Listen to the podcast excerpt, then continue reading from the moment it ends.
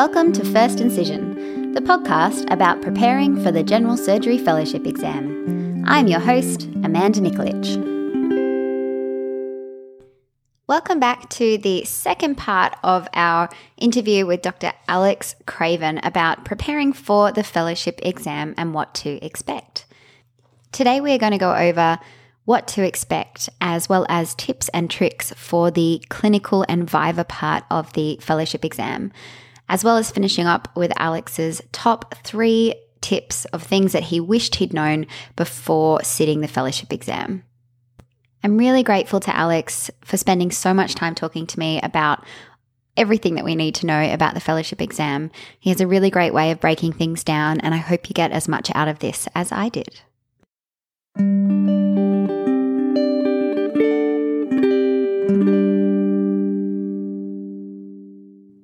For those who missed the last episode, we're going to start off with asking Alex to tell us a little bit about himself.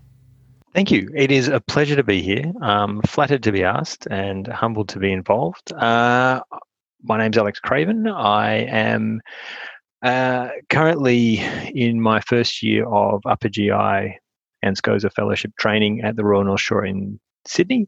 Uh, before that, I did a postgraduate fellowship in uh, bariatric surgery at the Austin Hospital, uh, and I sat and passed the exam in the first half of 2018, so a couple of years ago now, uh, and finished general surgery training training in that year. Um, I don't know. I'm married, two kids, one six, one three. That keeps me busy enough.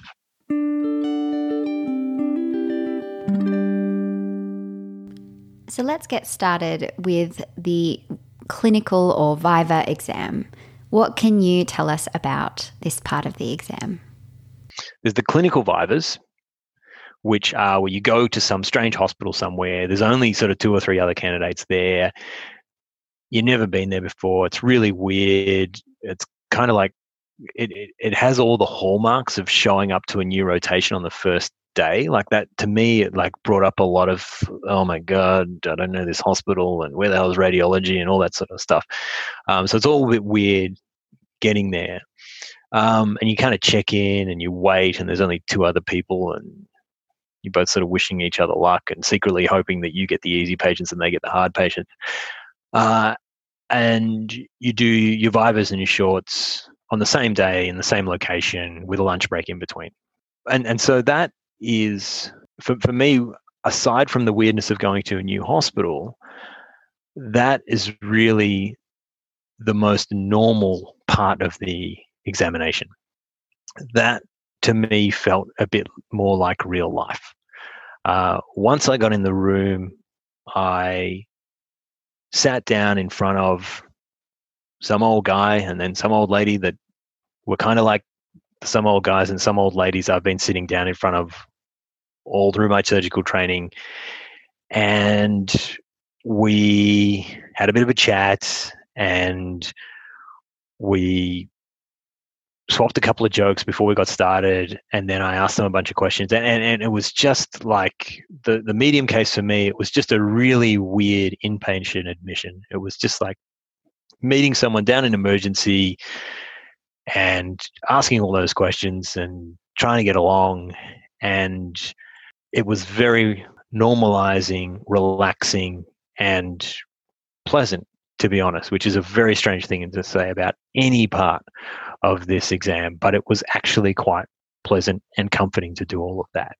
And I think, too, I don't know if it was just my examiners, but I feel like they also, you know, feel like they should be making the patient comfortable as well. So after the initial history taking examination, me presenting the patient, it was just this lovely meandering chat about vaguely relevant um, contents of general surgery. It really focused on day to day, real life scenarios and and was fine.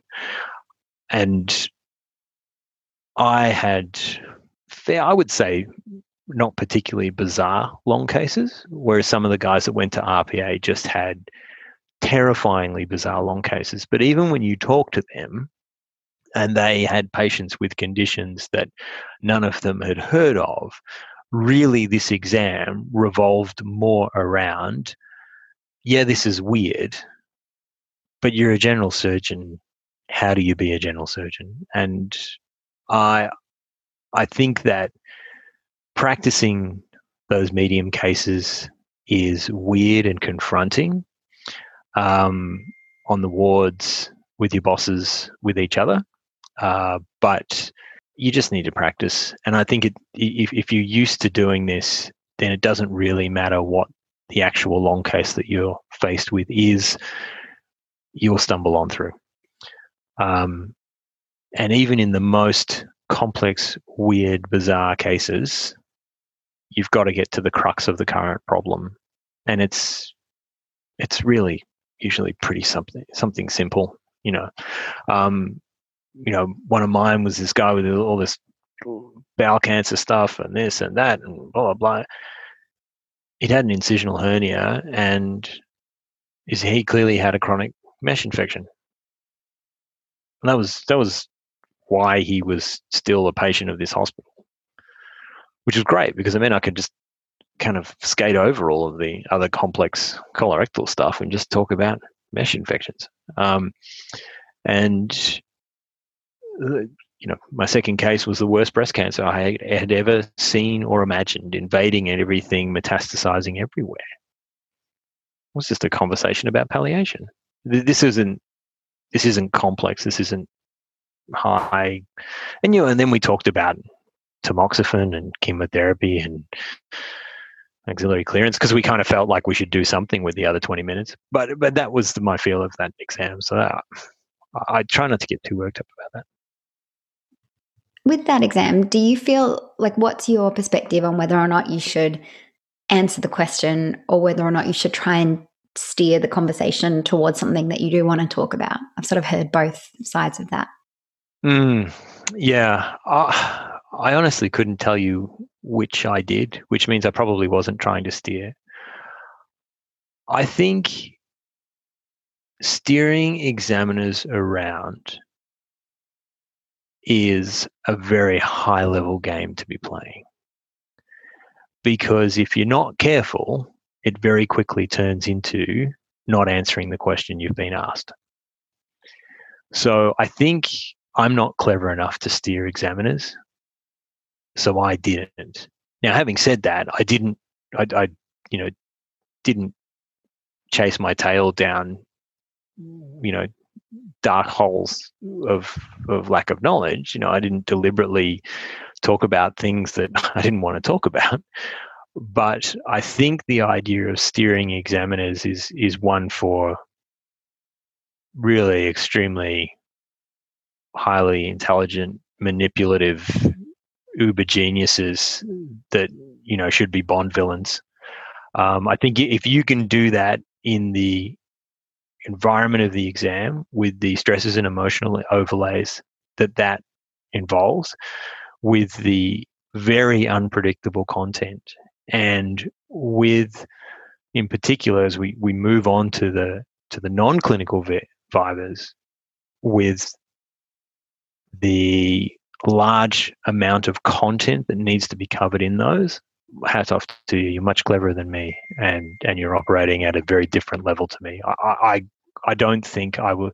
I think if I had tried to do that, it would have looked like avoiding questions and answering, not answering questions that were asked. So, uh, yeah. I, and with them moving to more standardized marking and things like that, I'm sure they just want to get, to get out those tick boxes or get those boxes ticked and move you on to the next question. So you, might steer them away from what they actually want to get out of you, I guess. Yeah, and, and I think that so in the clinical vivas, um, the examiners have a lot more freedom. So in these vivas, you know, my two examiners sat down, met the patient, talked about the history, went through the investigations, and between them came up with a plan of what they thought was a sensible range of topics to cover for that patient. And so, so they had a list of stuff in front of them that they wanted to talk about, I'm sure. I don't think they would have been regimented about getting through all of it, but they had a list of things that they thought were relevant and not, and uh, and and it was probably guided by their own expertise. um, to a certain extent. And so to then go and try and play havoc with their preparations, remembering that really these are two general surgeons who are meeting another general surgeon to run through a list of what they think is relevant general surgery and then pass them on the exam because that's a hell of a lot easier than failing a candidate. Uh, I, I, think just work with your examiners rather than against them. Hmm. I think it's safer. That's that's my feeling. Well, you've got pretty solid reasoning backing that up, so I'll give you that one. oh, sorry, the shorts. We didn't mention the shorts. So, yeah, so the short cases are that's just outpatients clinic. It's it's a weird and scattered, uh, multi-specialty outpatients clinic. Um, with similar time pressure, if anyone's worked in a public outpatient clinic, uh, I don't know that it was that time pressured. I think I see much more patients in a public outpatient clinic than I would ever see in a in a forty minute shorts exam. It was just refreshing to have them all lined up for once instead of calling them from the waiting room. Really, um, all jokes aside, though, uh, it is very quick, but that actually makes it easier because by the time you have done a fairly slick and complete examination of whatever body part you're examining, um, you only have a few minutes left, which really means you're going to get one or two questions. They're going to be very spotlight questions. They're going to be short list, quick description type questions or, or maybe something that will touch on a controversy. Would you repair this lap or open and why? You know, really, and that, and that'll be it for per patient. Very simple, simple things. Um, and I think I was told that you had to know what everything was. I had two things I didn't know what they were. There's a, there's a lump. I think it's retroperitoneal rather than intraperitoneal. That's big. I have no freaking idea what this is. And the guy sort of said, "Good, because we didn't either. Here's a CT scan." So, um, but I think that what really helped me in that was a lot of I don't not that I ever encourage cramming, but a lot of cramming of um, exam examination technique. So really, I don't think I practiced a lot of hands-on examination technique until very late in the piece, but then just drummed it in, and we just ran through all of those exams so quickly because I think that the key to it is is is stopping your examination. You know, you need to be able to go from start to finish and stop examining the patient in time to let the examiners examine you. That's really the key to to that for me is that you know you need to examine that groin hernia thoroughly, quickly, professionally, but in about you know 30 to 90 seconds. Um, same with the thyroid lump, same with the parotid, same with the hand, same with the leg, same with the ulcer, same with the varicose veins, all of them. You, you just got to be able to do that in under two minutes flat, yet in a calm, cool, not upsetting the patient kind of way. And then, yeah, we, honestly, my examiners were just more stressed about running out of time than they were about my performance. They just they just wanted to make sure that they got me through all the all the patients really. Um, and so that's that's it. Clinics it's just you you admit two patients from ed and then you go to a really weird public outpatients clinic. That's all it is for the clinical vivas and then the non-clinical vivas oh should we talk about those? Oh my gosh yeah these, these ones I, I think these this is the bit i found terrifying. I think other people might feel very differently and that's fine. Um, there are three. The exam traditionally starts with the operative viva. That is deliberately chosen because it tends to be the one that candidates perform the best in, that the vast majority of candidates pass, um, and therefore often does a lot of that choke inoculation we talk about. So the college is actually onto this as well. They're doing a bit of amateur choke uh, um, inoculation as well by getting you into a exam simulation environment called the operative viva um, that you have a very high chance of succeeding in and therefore um, are less likely to choke through the rest of it.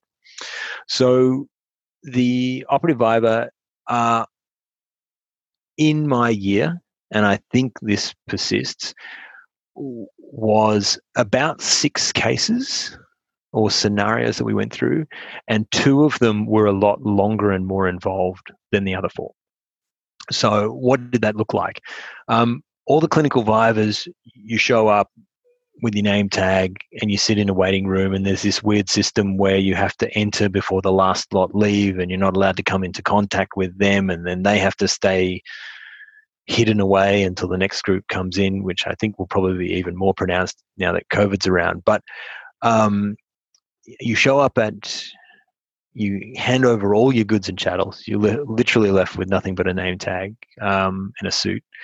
And you meet your examiners outside the door, and you've got a couple of minutes to go, and you think you're going to have a chat, and you don't because they're stressed and you're stressed and everyone's stressed.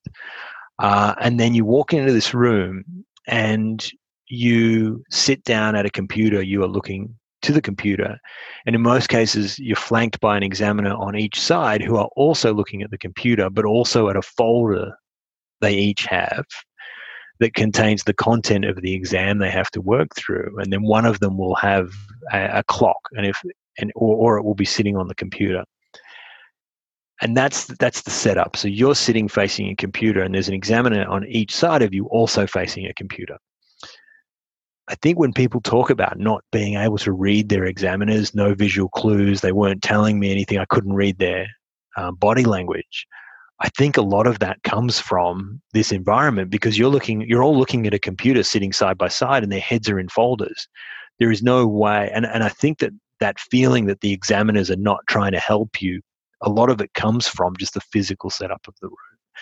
I would strongly suggest start practicing in that environment. It's really weird. Um, the examiners will either uh, have one of them running the exam, so keeping to time, getting you through the content, flicking through the slides for you, or telling you when to flick onto the next side, firing questions at you while another marks you or they'll take it in turns. So maybe one of the, either they'll take it in turn question by question, or one of them will do scenario one, one of them will do scenario two, and then back and forth. That was more common, was a bit of back and forth between the two. I was only in, in my final non-clinical viva was I aware of the importance to the examiners of keeping up with the pace of the exam. And I think that a lot of the feeling that you're being harassed, hassled, rushed, peppered with questions actually comes from examiners very cognizant of the fact that their duty to you is to get through that exam from start to finish. And there's a fair bit to cover, and you don't have much time, and they must move you on for an examiner, that probably feels like, oh man, well, we got about 10 minutes on this, five minutes on that. If they babble on too much on that, I'll have to skip past the necrotizing fasciitis really quick, blah, blah, blah. What it feels like to the candidate, from my point of view, was two people sitting on either side of you, peppering with you in questions, interrupting you all the time. Every time you start getting one of those sentences going that you know is going to really kick ass, you'd never get to finish it. And then randomly jumping from topic to topic. And that's very disconcerting and disorientating. And I think that often in our practice, we again focus on one area of content in our practice. And so we might do, right, we you know, we're gonna let's do a practice viva on anatomy and you'll you know, talk through the inguinal triangle, and then you'll move on and talk through the anterior triangle of the neck, and then you'll go on to talk about the, the thorax. In the exam, it kind of feels like, you know, tell me two sides of the femoral triangle. You seem to understand that. Well, really, the question was about the content. So let's tell me what's in it and what's this attached to the, you know, what's this hanging underneath this person's jaw? Oh, that looks like an enlarged submandibular gland. Good. Tell me the nerves are, are at risk during, you know, uh, what do they call it? Extirpation of the submandibular gland. And then it's like, here's an esophagectomy photo, and you haven't orientated yourself yet. You, you're still trying to figure out what's anterior and what's posterior, but what's this structure? and you say thoracic duct because it's always a thoracic duct, right? But that's the experience of the exam is that there is a lot. And, and so what's happening, I think, and I think we should talk to an examiner about this, but I think what's happening is they have a long list of stuff that those that have written the exam have said, look, these are the things that we need to cover in this in this section of the exam. And that's deliberately planned in advance so that the whole of the syllabus is covered. The whole syllabus. Well, every area of the syllabus is getting what they consider relevant attention. What I only became aware of afterwards is the complexity of the design and marking of the exam in this regard. Because there is a facility during discussion of results for the examiners to decide that although you may have shown insufficient knowledge of breast cancer in your medium case, you answered the written on breast cancer well. So that is not a grounds to fail you. And there's all this sort of stuff going on in the background. So so that content and getting through it is is quite important.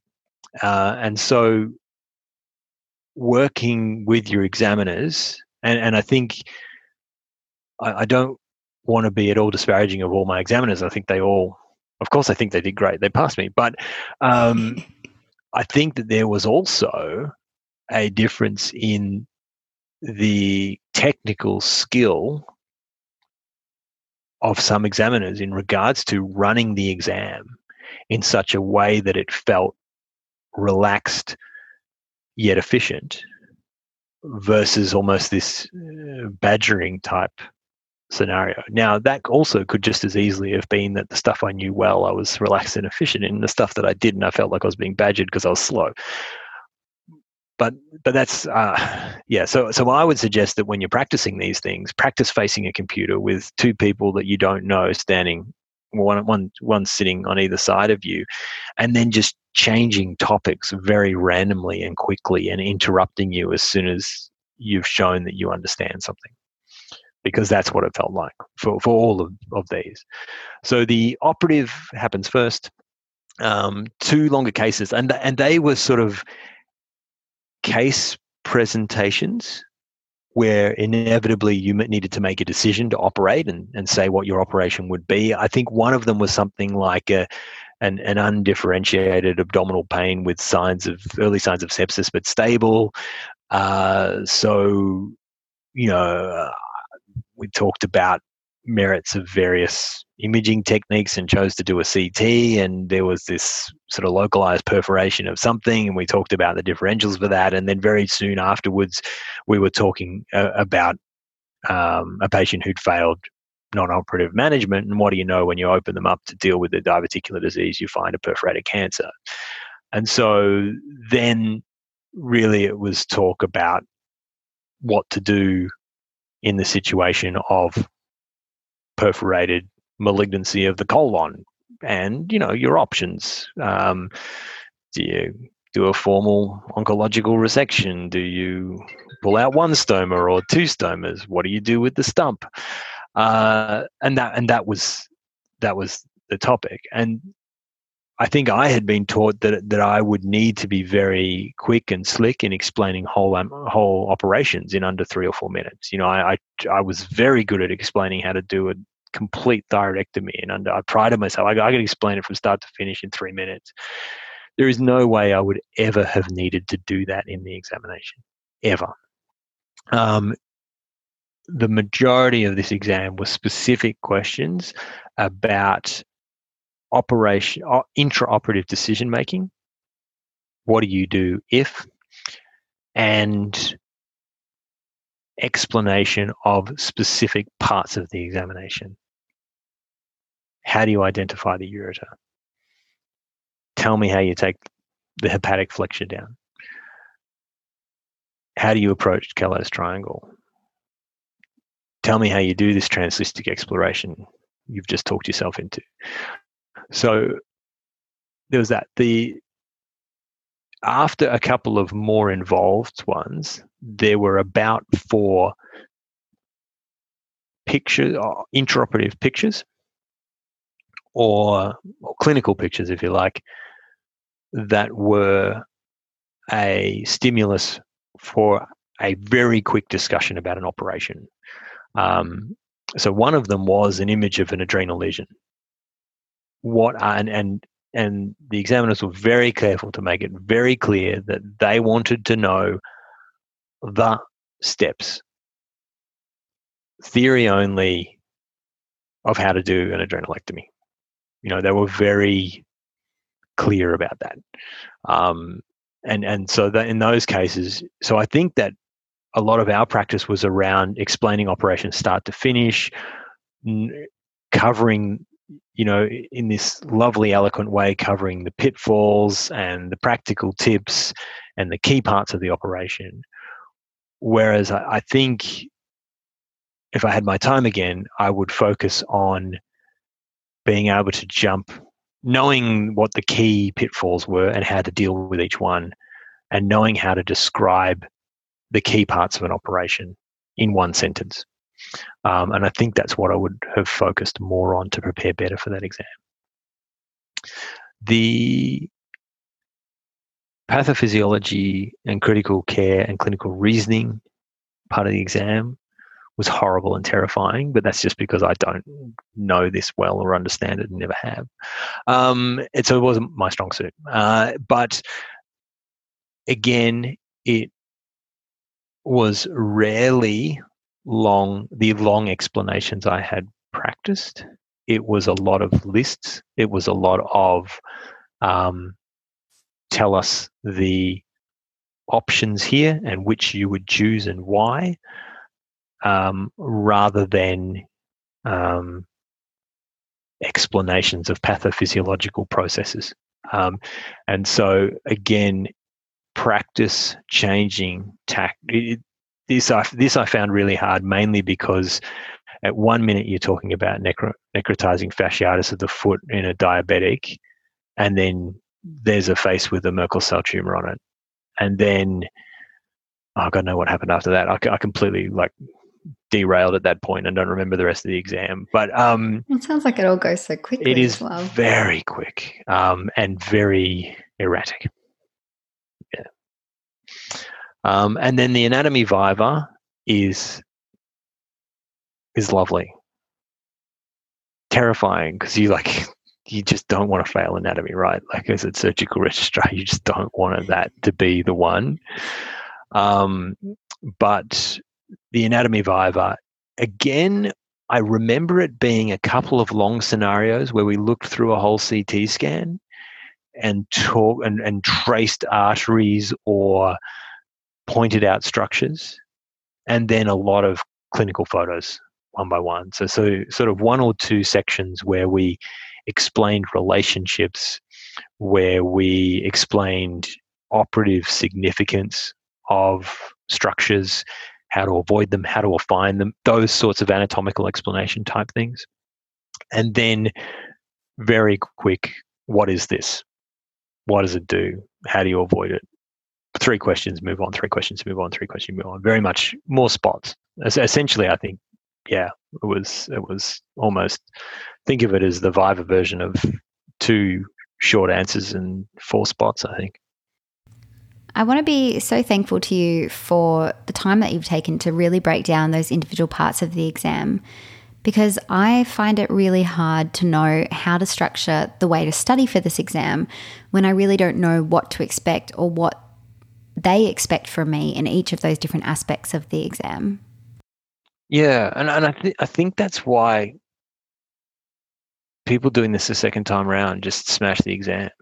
Like they just walk out with the distinct knowledge that they've passed this time and and it's all over.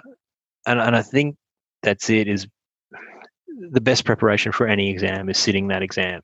And probably the best you can do to imitate that is just simulation type environment, but but but run by or or informed by people who have actually been in that exam.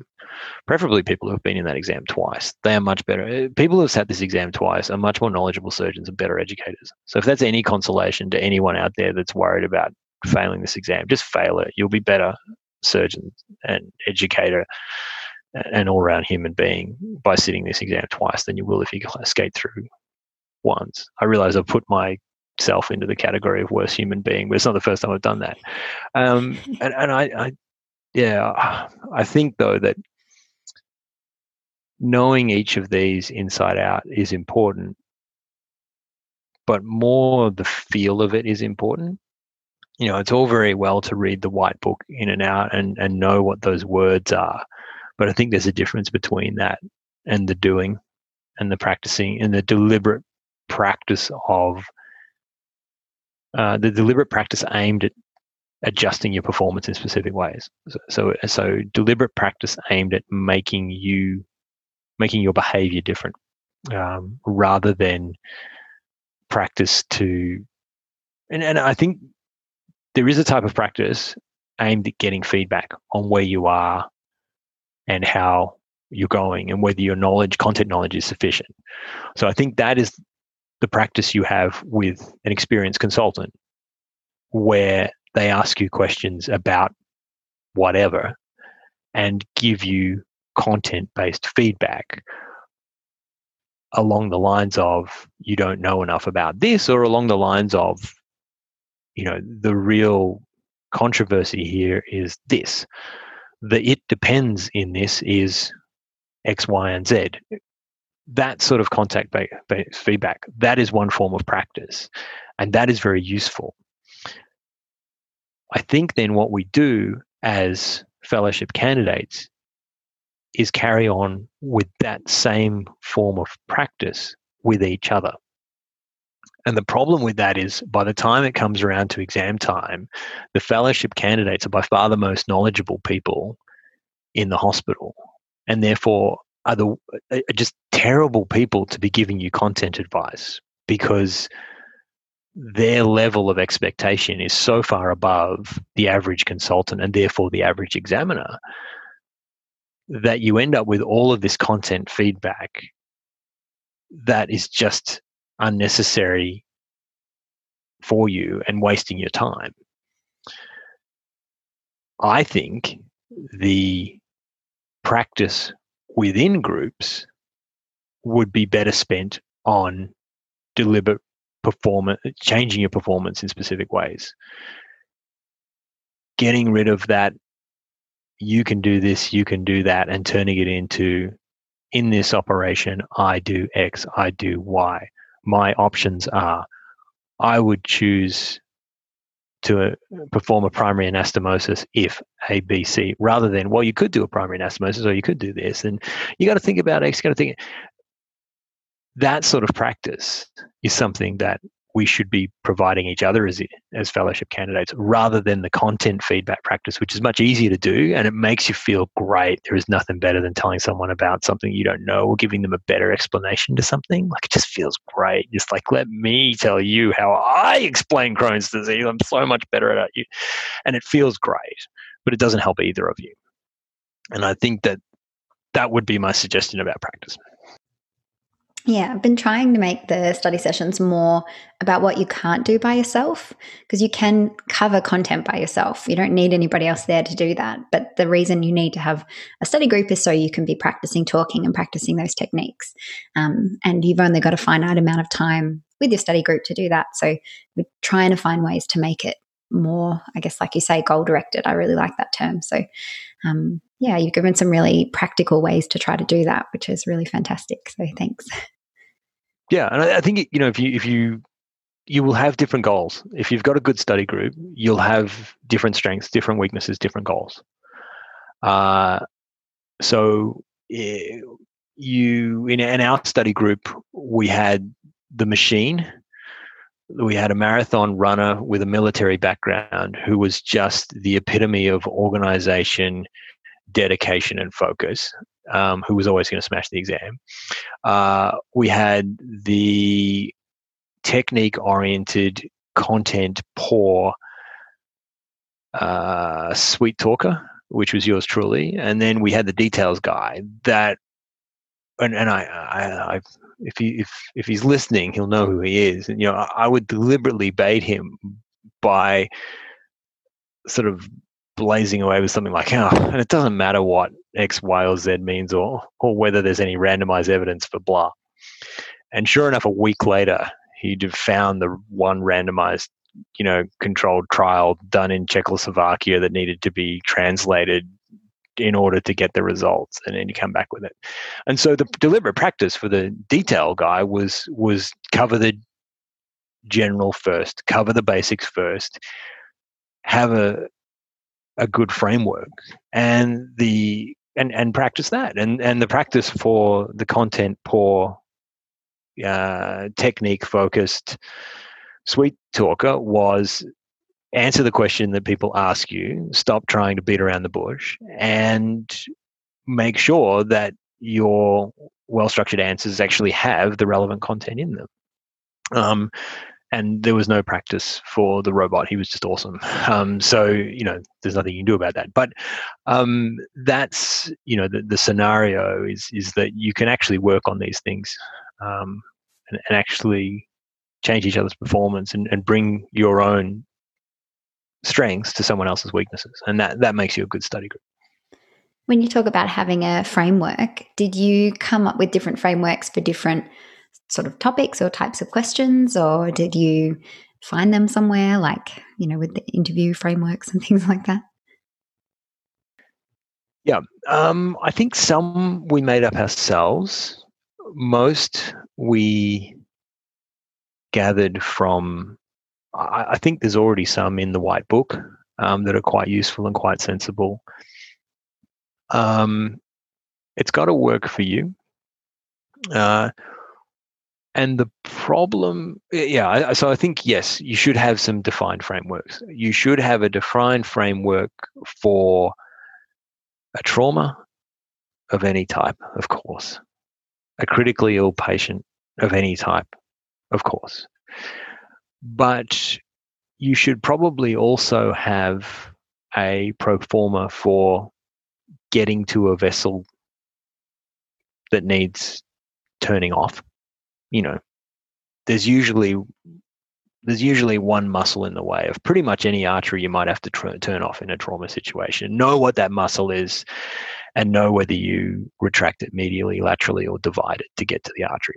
That that's sort of it. And and so that you know that's it. And um, the, the there should have a pro forma for each section of the exam, but also specific to the to the scenario in the exam. So I think you need a different pro forma for tell me how to do a right adrenalectomy to you've got you know you need a pro forma for bleeding you know you need a pro forma for uh, leaking you need a pro forma for not quite right three days after surgery. And and I think that the more you practice these, you'll suddenly find out that what sounds like a lot of performance suddenly becomes not many.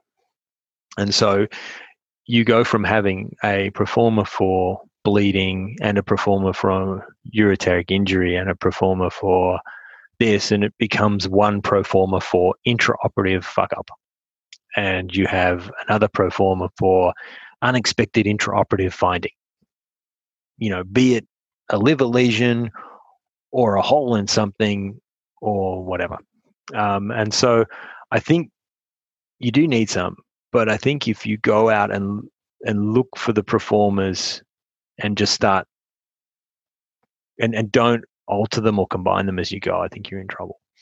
Um, and so I think there are heaps out there, and you just pick the ones that, that suit you, but then meld it to your own. I probably the most helpful thing, um, the, the probably the most helpful thing I did in this regard was the Moses course. I can't recommend that highly enough. Um, the Moses course is essentially, uh, as far as I can tell, um, designed to provide fellowship exam candidates a great set of pro formas for dealing with intraoperative and postoperative issues, whatever they may be. Um, and then DSTC gives you all the pro formas you need for all of the trauma stuff you'll ever encounter. Um, and so those are two things. you know just throw some more money money at the college obviously but um, but those are the two things that if you're lazy like me and can't be bothered finding out how to do these things for yourself then showing up to DSTC and Moses covers that quite well become an instructor in EMST or CCrISP because that'll give you all the performance you need for those things um, if you like or you can go out and find your own and I think your and the, and the other thing is that yours doesn't have to match your study groups. There's no right pro forma, there's a wrong pro, pro forma. You just have to be organized. And some of our some of our approaches within our study group were identical and some were radically different. Mm. And it didn't matter. We all passed. It's fine. Doesn't matter. Just need to have a approach so you don't choke. Yes, yes. So something to say. Oh, and it's okay to say I don't know. I think that would have saved me a lot of stress in the exam. I think a phrase along the line of, I can't answer that right now. Can we come back to it? Um, is terrifying and hard to say, but I think you know you can't say to every question. but if you've really hit that point, just say, "I can't answer that right now. Can we move on and come back to it later?"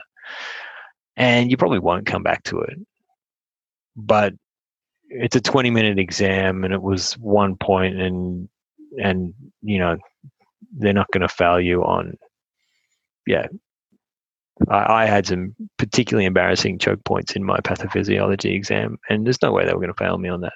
I get that now. I didn't get it at the time. I was convinced I'd failed my exam afterwards. But um, if you look back on it, one single answer is not going to be the do or die ever.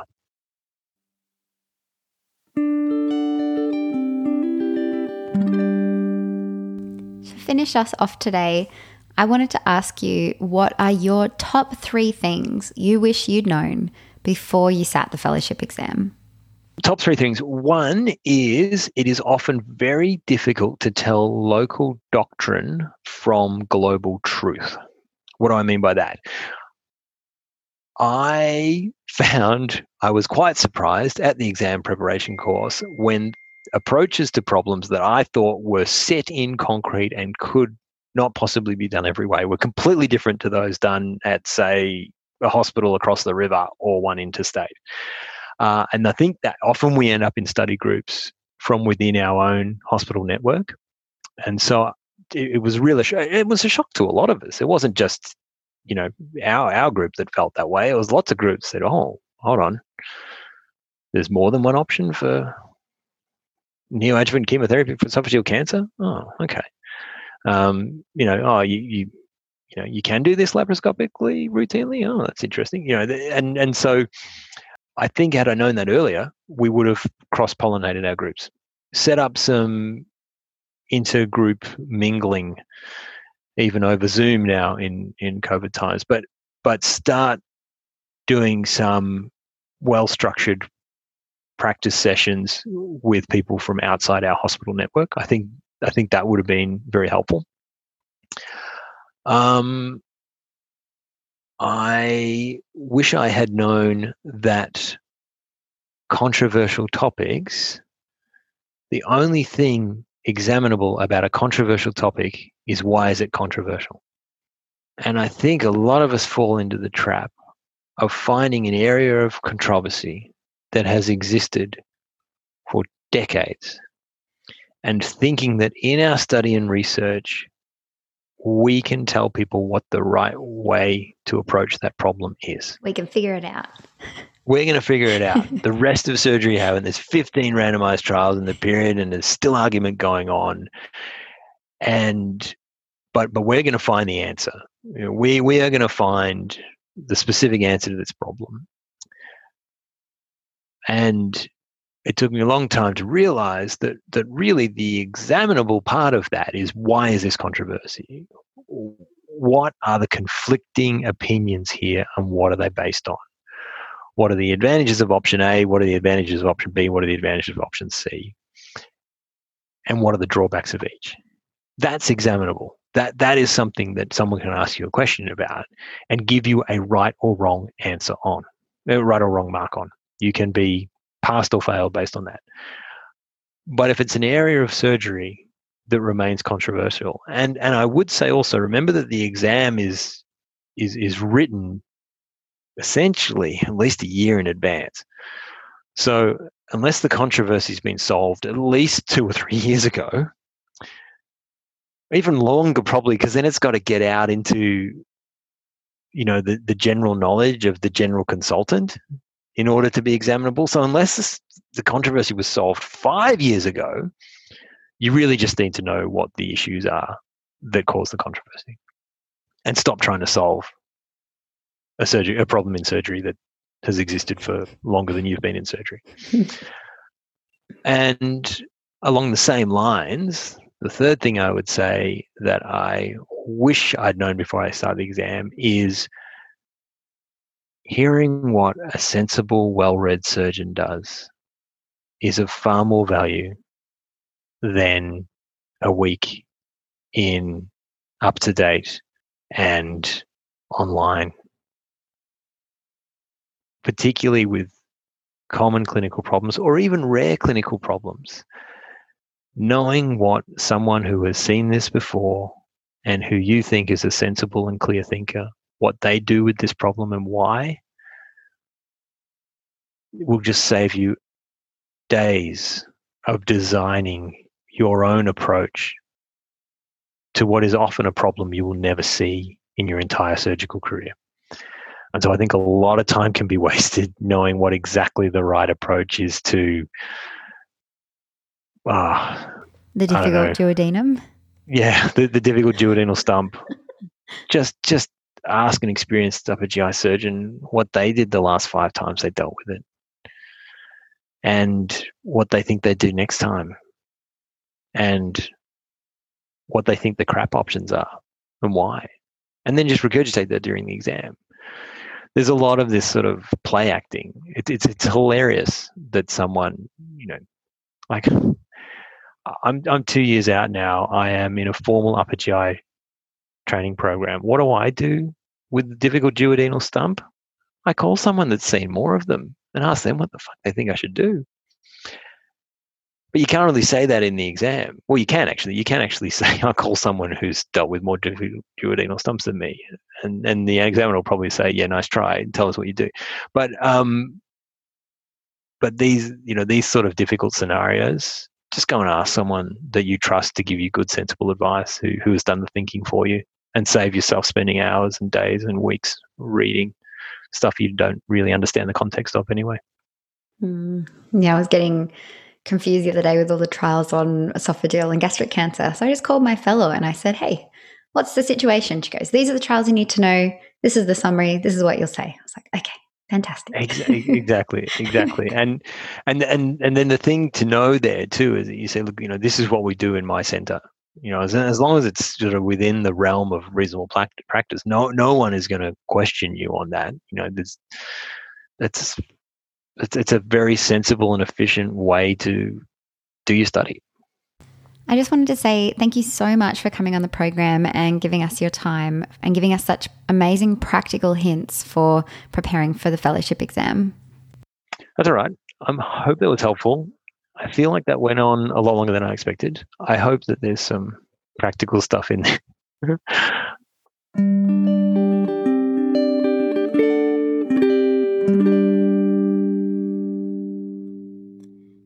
We're so lucky to have had Alex on the program to give us such a in-depth analysis of the different aspects of the exam, what to expect, some really practical hints on both preparing for the exam before you get there as well as what to expect and how to deal with the stress of the day. He is pretty keen to come back on the program to do some other episodes on uh, goal directed learning and how to approach practicing for the exam so that we don't choke, as he's mentioned, is a potential problem with some people sitting the exam. I'm sure I'm not exempt from that. So I really look forward to having him back on the program, and I hope you got as much out of that as I did. And happy studying. It's time to close up. Thanks for listening to First Incision. If you have any comments or feedback, send us a message at firstincisionpodcast at gmail.com or follow us on Instagram at First Incision. Happy studying!